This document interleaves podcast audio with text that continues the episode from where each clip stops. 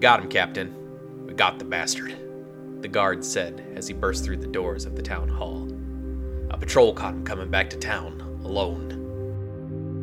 Good, Captain Imdra Arlagath said. Ever since evidence had come across her desk regarding the disappearance of a number of guides hired by this wizard of the Arcane Brotherhood, she had patrols and postings outside the town to keep an eye out for this Dzaan. Their efforts had paid off, it would seem. Did he put up a struggle? Uh, surprisingly, no. He looked in bad shape when they found him, or at least distracted. He's down in the hold if you want to see him. There's no need. I'm not in the mood to see a murderer today. This was enough for the captain to bring to the town speaker, Danneth Waylen, to bring this story to a close as far as she was concerned. Things hadn't improved in town over the past few months, and with the waters of Lac Dinneshere only continuing the freeze over, they weren't likely to improve. Did the wizard have anything on him? Uh, just this, the guard said, and put a weathered satchel on the desk. We haven't gone through it yet, but it's not trapped. Good, I'll take a look at it myself. Imdra dragged it closer to her from across the desk. Get the pyre ready. There would be justice in East Haven this night. A good thing, too, for the satchel contained nothing but a couple oddities some sort of magic bag and a scroll of fireball. Nothing to tell where he came from or went out in the dale. Nothing to say more of what happened to the people he hired to show him whatever in this frozen hell he was looking for. And they were no longer alive to tell their story. No priests or other spellcasters to speak with the dead. A shame, on all counts, and the current circumstances of living in East Haven did little to lighten the mood. Everyone had gathered at the town square to see the wizard burn. Luskan had always been at odds with Ten Towns, and any other place they shared borders with, it seemed. So the folk were not surprised of Dzaan's treachery, but perhaps a bit too excited for the punishment at hand. He gave no answer to any questions, no pleading for mercy. He simply smiled, knowingly, without remorse. Yet he screamed when the fires began to wrap around him, tied to a post that would not budge no matter how hard he tried or begged it to. What is going on here? Tessa said. How could you burn this man alive?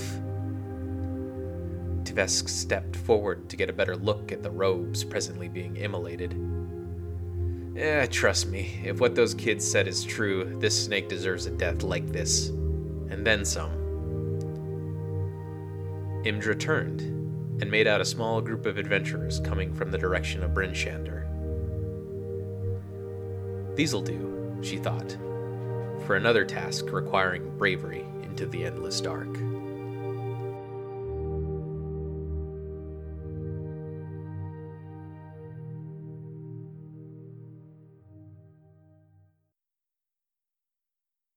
We left it last week with the group returning from their trek out into the fields proper of snowy Icewind Dale. They had successfully retrieved the sled filled with ingots bound for Bryn Shander, and not from the Yeti that had attacked the dwarves who had offered them the job in the first place.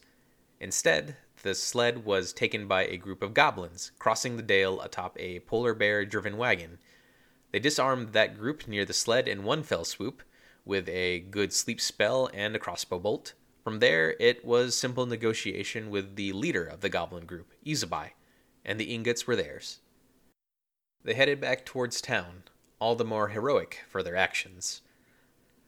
I'm glad the party followed through with this goblin quest, and also the adventure to place it as the focal point of an encounter here in the central part of Ten Towns, um, where parties are either likely to start or run through at some point. Um, small spoilers to follow.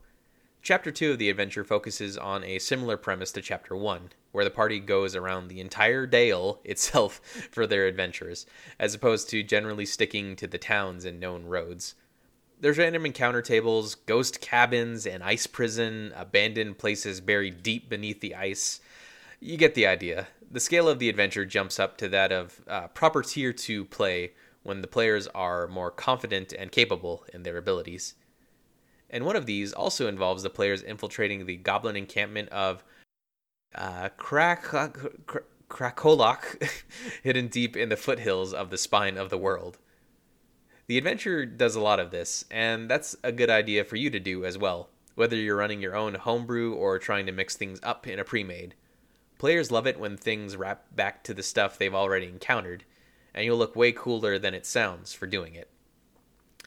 Um, maybe that first dungeon they go into used to belong to a dragon they encounter months later, or an ally that disappeared on them suddenly appears by surprise in a future adventure when they could need it, perhaps. Um, for Rime of the Frost Maiden, a lot of these small quests and events in Chapter 1 lead into Chapter 2, and you do well to go ahead and layer the encounters the players have in the former to lead to similar ones in the latter. That the case being, for example, this one, doing the goblin related quest for Bryn Shander, and then perhaps later infiltrating the goblin fortress in Chapter 2. Um, of course, you could just let them do what they want. No pressure on you. Whatever sounds the most fun. At the end of the day, that's what's most important when playing Dungeons and Dragons. Um, I did leave you all off with one other tidbit, though, and that's the side story for players who are away from the table or unable to play come game night. Whatever the circumstances, I've um, I've never been a fan of just having some reward for a player who shows up. Um, like, oh, while you were gone, your uh, ranger got a plus two longbow, um, or just having the character dragged along as part of the adventure. So I've been doing this uh, thing for a while, and it seems to work. For about the first 10 to 15 minutes of the game, just ask that player um, what their character's been up to. Maybe they've just been hanging out at the tavern, uh, waiting for the party to return, or they had their own secret task to take care of back in town. You can even have a little roleplay encounter for this as well. It doesn't have to just be the player describing it to you. For John Variable, our human paladin, he was doing research. None of them has had a chance to work out exactly what happened to that unifying, currently anonymous background mentor figure that had asked each of them to show up this far north to assist them. For John, he was just asking around town for rumors and reading about the local area. Uh, but I'll be honest and just say that I still have no idea what I'm doing or going to do about this NPC.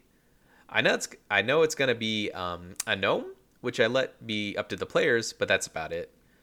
I opted to instead take this opportunity to inform the players more about the region, since all of them, um, except the hobgoblin wizard Tivesk, uh, have never been to Icewind Dale.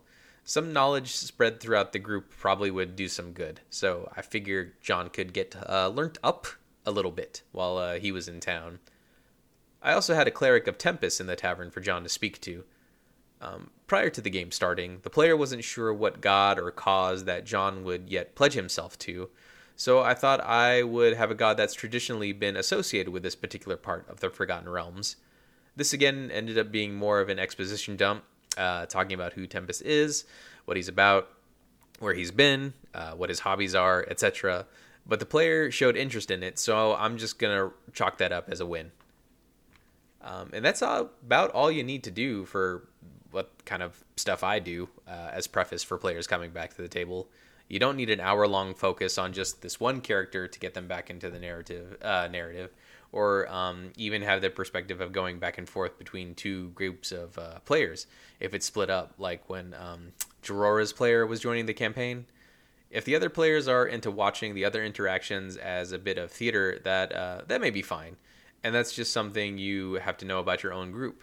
But I'll say that for me, sitting around at the table for an honest to God hour plus uh, with a narrative focused entirely elsewhere from my character or um, or any other input, uh, I kind of start zoning out. I may just be kind of a player, which is another topic I could speak about for a while. Uh, awkward laugh. so, John meets up with his friends at the eastern gate of Bryn Shander, along with Hruna, uh, and Storn, the dwarves who gave them the job in the first place. The book gives a bullet point here about each of the characters, and I think each of them is strong enough that you can have the character act in that way in order to convey to the players uh, something memorable. For example, it mentions Storn has a fear of dragons, so I just said some wind came by and it spooked him, getting him to talk about his phobia for a bit to the party.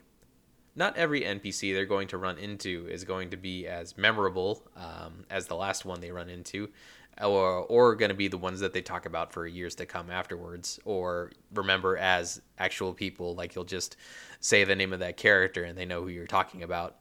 But you can have little moments like this that make it stand out from the others. Um, oh, and also dragons do show up later, probably in the adventure. So hey, it's good to just kind of layer that in again to um, possible future events. Sorry, I I, uh, I, lost track of what it was that I was talking about for a second. I meant to just talk about the party regrouping, um, handing the ingots over to the siblings uh, Garn and Elza that run Black Iron Blades here in Bryn Shander, um, and then the party that is going on their merry way. I set up a page for a quest log in our Discord server that we use as a way to keep items in the queue, and they were still keen on heading up to uh, one of the Care towns, uh, Caer-Dineval or Caer-Konig, um, which run along the northwestern shores of Lac um, to look for the missing innkeeper's son of Bremen, Huarar Mulfoon. Unfortunately, none of their friends was able to give them much info other than that they heard one of the castle towns was having some bandit trouble this is just a rumor off the table from the book. I just left out which town it was specifically to keep them guessing. They still had some kind of lead to go off of, but figured it may be best to head just to the next major town over. And in this case, that settlement um, was along Lac Dinneshere, East Haven, on the southernmost and closest to Bryn Shander of those um, Lac settlements. Uh, for them, the party, this was just going to be a natural stop on their way up gather some information, recuperate, head along the lakeside to find their quarry. Uh, so, of course, they arrived in town just in time to see a man being burned alive. Here's some quick perspective. For the longest time, Ten Towns has had to deal with shenanigans from its neighbor Luskan, uh, a pirate town or city, I guess, uh, ultimately, and a major port uh, in this part of the Sword Coast. It doesn't have a direct path to Ten Towns. There's a couple uh, places that are in between, um, along with the entire Spine of the World mountain range. But there's enough going on in Ten Towns for the nefarious characters of Luskan to show some interest in the area. This includes the Arcane Brotherhood, who basically fall under your typical evil wizards guild vying for control and power uh, for this part of the world. At least that's the extent of my understanding, and as much as the book gives them. I think I, I, haven't really looked too much into that part of it. Uh, also, now that I'm writing this, I think this is the third foreshadowing moment we got in a row. Uh, Dzaan, the wizard being burned alive, was found guilty of murdering uh, a group of guides he had hired out or for uh, venturing out into the Dale. And wouldn't you know it, there's also a ding dang spot for them to visit out there too, related to this event happening. Wow. but uh, I think that the players actually will end up there at some point, so I'll just hold off on previewing uh, previewing too much of that place. Suffice to say, it's the sort of thing a cabal of bad magic people are interested in. All East Haven's law enforcement is interested in is getting rid of a murderer. When they first arrive, Tessa makes out the bright lights from over the city buildings, and it's not until they get closer they realize what's actually happening. From what the people tell them, however, justice is being done and it's a tad too late to save Dzaan if the party was even inclined to do so. They are, however, approached by the captain of East Haven's militia, Imdra Arlagath. It's not too often adventurers come into town looking for work, and there was a matter of missing persons that needed to be solved. Four fishers went missing on Lac Dinneshere a ten day ago. The coastline is hard to sail along because of the ice floes, but savvy anglers prefer it. There are fewer competing fishers from the other lake towns there. We need someone to scout the coastline and search for them. Definitely a strong hook, and gets any good aligned party's attention immediately. The party asks a number of questions before retiring to the local inn, the White Lady, deciding to head out to the lake uh, looking for these folk on the morrow. At the inn, however, they run into one more uh, adventure or episode before the night itself is over. I'll uh, be upfront and give props to Drora's player for getting into the role play of the following moments. It's the Drow's first time on the surface, and even a couple months later is still unaccustomed to living topside. this is an aspect that the player really wants to lean into, even in circumstances where it ends up um, hurting the party. Which kudos to them. I, I think it can be hard to want to do something from a character's perspective, knowing that it will cause uh, harm in the player's perspective. One of the personalities inhabiting the White Lady is a halfling, uh, self styled bard named Ronaldo, uh, who would be conducting a seance in the back room of the inn. He invites the party as well as a few other commoners uh, there as well. All but one, and um, I think it was John, decided to attend to hear the story of the inn's namesake, a woman whose husband always kept his treasure in a locked chest that never left his side. It was this heavy chest, Ronaldo suggests, that capsized the boat they were both on and sent them, uh, the two of them, uh, to a sunken grave in the lake. There is some nugget of truth to this story. Ronaldo is able to conduct the seance and channel the spirit of the White Lady. The group succeeded on some preliminary persuasion checks to invite the spirit in, um, and were able to ask it a number of questions, with Ronaldo uh, providing simple responses that he received while um, uh, communing, communicating. Uh, what what do you call a seance? Um, conducting. Uh, All right. Uh, yeah, conducting. That's what Google says, so I'll just go with that. Anyways, things start to go sideways when the players try to grill the spirit of the White Lady about her demise, about what actually occurred uh, on the lake. She is um evasive. She's not keen to give an answer about this, and that's okay. Sometimes players just don't get answers for the questions they ask, and it's probably understandable that if there's any truth to this story, that the uh, White Lady herself doesn't want to reveal it. However, uh, acted in turn, thinking it either uh, some trick by the bard or the spirit, and drew her sword. Uh, the spirit grew angry at this, bellowing a mournful howl to fight, frighten everyone in the room, including Jorora, with her blade still drawn. In her fear, uh, she headed towards the entrance of the inn, causing a scene and attracting the attention of the guard captain they met only a few hours ago. The tension was ripe, the players unsure how the locals would react to outsiders disturbing the peace in this manner, and tried to reason with the guards uh, what had happened, explaining the situation as best they could.